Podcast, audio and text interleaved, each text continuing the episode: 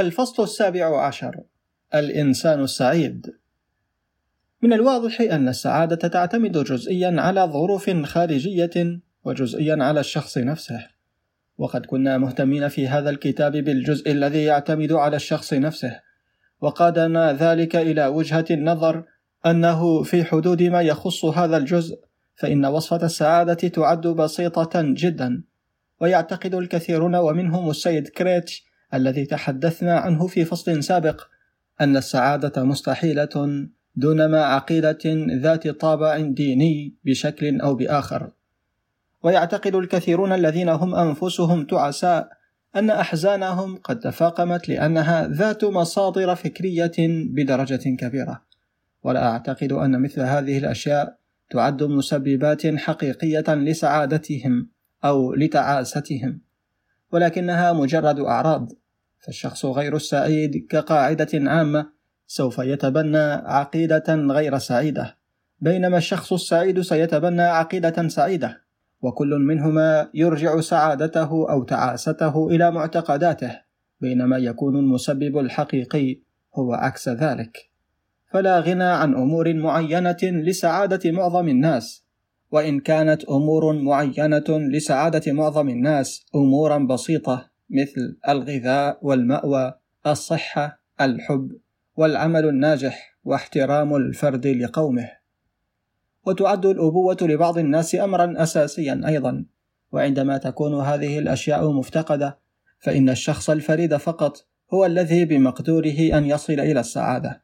بينما إذا توافرت جميعها أو كان من الممكن الوصول إليها بمجهود جيد التوجيه فإن الشخص الذي يظل تعيسا يكون مصابا ببعض الاختلالات النفسية التي قد تحتاج إذا كانت شديدة السوء إلى خدمات طبيب نفسي. ولكن يمكن علاجها في الأحوال العادية بواسطة المريض نفسه شريطة أن يشرع في ذلك بالطريقة السليمة. فإذا لم تكن الظروف الخارجية سيئة بالقطع فباستطاعة الفرد أن يصل إلى السعادة شريطة أن تكون عواطفه واهتماماته موجهة للخارج وليس للداخل.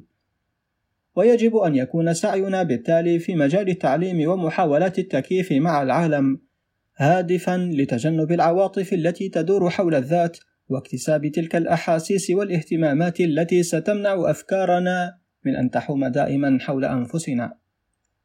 وليس من طبيعة معظم الناس أن يكونوا سعداء في السجن، وأن العواطف التي تغلقنا على أنفسنا تشكل واحدا من أسوأ أنواع السجون.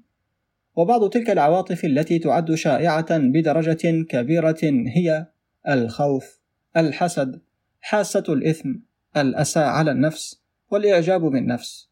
ففي كل هذه الأمور تكون رغباتنا مركزة على أنفسنا، فلا يوجد أي شغف حقيقي بالعالم الخارجي، وإنما مجرد اهتمام به لربما يجرحنا بطريقة ما أو يفشل في تغذية غرورنا، فالخوف هو السبب الرئيسي في كون البشر غير راضين على الإطلاق في قبول الحقائق، وفي أنهم شديدو الاشتياق لأن يلفوا أنفسهم في عباءة الخرافة الدافئة. ولكن الأشواك تمزق العباءة الدافئة وتخترقها اللفحات الباردة عبر الشقوق ويعاني الشخص الذي أصبح معتادا على دفئها من هذه اللفحات بدرجة أكبر كثيرا من الشخص الذي قام بتقسية نفسه بالنسبة لها منذ البداية. علاوة على ذلك، فالذين يخدعون أنفسهم يعرفون في أعماقهم بصورة عامة أنهم يفعلون ذلك، ويعيشون في حالة من الرعب خشية أن تفرض حادثة مكدرة مدركات غير مستحبة عليهم. وأحد العيوب الكبيرة للعواطف التي تدور حول الذات هو أنها لا تقدم سوى القليل جدا من التنوع في الحياة. فصحيح أن الشخص الذي يحب نفسه فقط لا يمكن اتهامه بتشتت مشاعره، ولكنه لا بد وأن يعاني في النهاية مللا غير محتمل من موضع ولائه الذي لا يتغير. والشخص الذي يعاني من حاسة الإثم يعاني من نوع معين من عشق الذات ففي كل هذا الكون الواسع فإن الشيء الوحيد الذي يبدو له شديد الأهمية هو أنه يجب أن يكون فاضلا وأنه لقصور خطير في طرز معينة من الدين التقليدي أنها تشجع هذا النوع من الاستغراق في الذات. الإنسان السعيد هو الإنسان الذي يحيا بموضوعية الذي له عواطف حرة واهتمامات واسعة والذي يقوم بتزمين سعادته من خلال هذه الاهتمامات والعواطف. ومن خلال أنها بالتالي ستجعله موضوعا للاهتمامات والعواطف من قبل الآخرين. ومن المسببات القوية للسعادة أن تكون مستقبلا للحب. ولكن الشخص الذي يطلب الحب ليس هو الشخص الذي يمنح الحب. واجماليا فإن الشخص الذي يستقبل الحب هو الذي يعطي الحب. ومن غير المجد محاولة منح الحب كأمر محسوب بالطريقة التي يفرض بها الشخص مالا بفائدة، لأن الحب المحسوب ليس حقيقيا ولن يحس الذي يستقبله بأنه كذلك. فما الذي يستطيع الإنسان أن يفعله إذا لم يكن سعيدا لأنه منغلق على ذاته؟ طالما استمر في التفكير في مسببات تعاسته فسوف يستمر الشخص في كونه متمركزا حول ذاته ولن يخرج من الدائرة الخبيثة. وإذا كان له أن يخرج منها فلا بد وأن يكون ذلك طريق الاهتمام الحقيقي وليس بالاهتمام المصطنع الذي يقوم به على أنه دواء. ورغم أن هذه الصعوبة حقيقية فيوجد رغم ذلك الكثير مما يمكن عمله إذا كان الفرد قد شخص مشكلته تشخيصا سليما. فإذا كانت مشكلته ترجع مثلا إلى حاسة الإثم سواء في الوعي أو اللاوعي يمكنه أولا أن يقنع عقله الواعي بعدم وجود مبررات لإحساسه بأنه آثم ثم يتقدم بالأسلوب الذي تعرضنا له في فصل سابق ليزرع قناعاته الراشدة في عقله اللاواعي على أن يجعل نفسه مهتما في هذه الأثناء ببعض الأنشطة المحايدة بدرجة كبيرة أو صغيرة. فإذا نجح في التخلص من حاسة الإثم فمن المرجح أن تنبثق بعض الاهتمامات الموضوعية بحق تلقائيا أما إذا كانت مشكلته هي الأسى على النفس فيمكن التعامل معها بنفس الطريقة بعد أن يكون قد أقنع نفسه أولا بأن شيئا لا يعتبر سيئا بطريقة غير عادية في ظروفه. وإذا كان الخوف هو مشكلته فليمارس بعض التدريبات المصممة لاكتساب الشجاعة.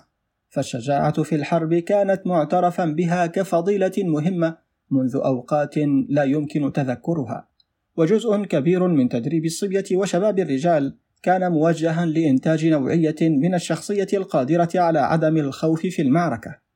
ولكن الشجاعة الخلقية والشجاعة الفكرية فقد كانت دراستهما أقل كثيرا من ذلك، وإن كانت لهما أساليبهما أيضا. اعترف لنفسك كل يوم بحقيقة مؤلمة واحدة وستجد أن ذلك أمر مفيد كالعمل العطوف اليومي لصبيان الكشافة علم نفسك الإحساس بأن الحياة ستظل تستحق العيش حتى إذا لم تكن أنت رغم أنك كذلك فعلا متفوقا بطريقة لا يمكن قياسها على كل أصدقائك في الفضيلة والذكاء.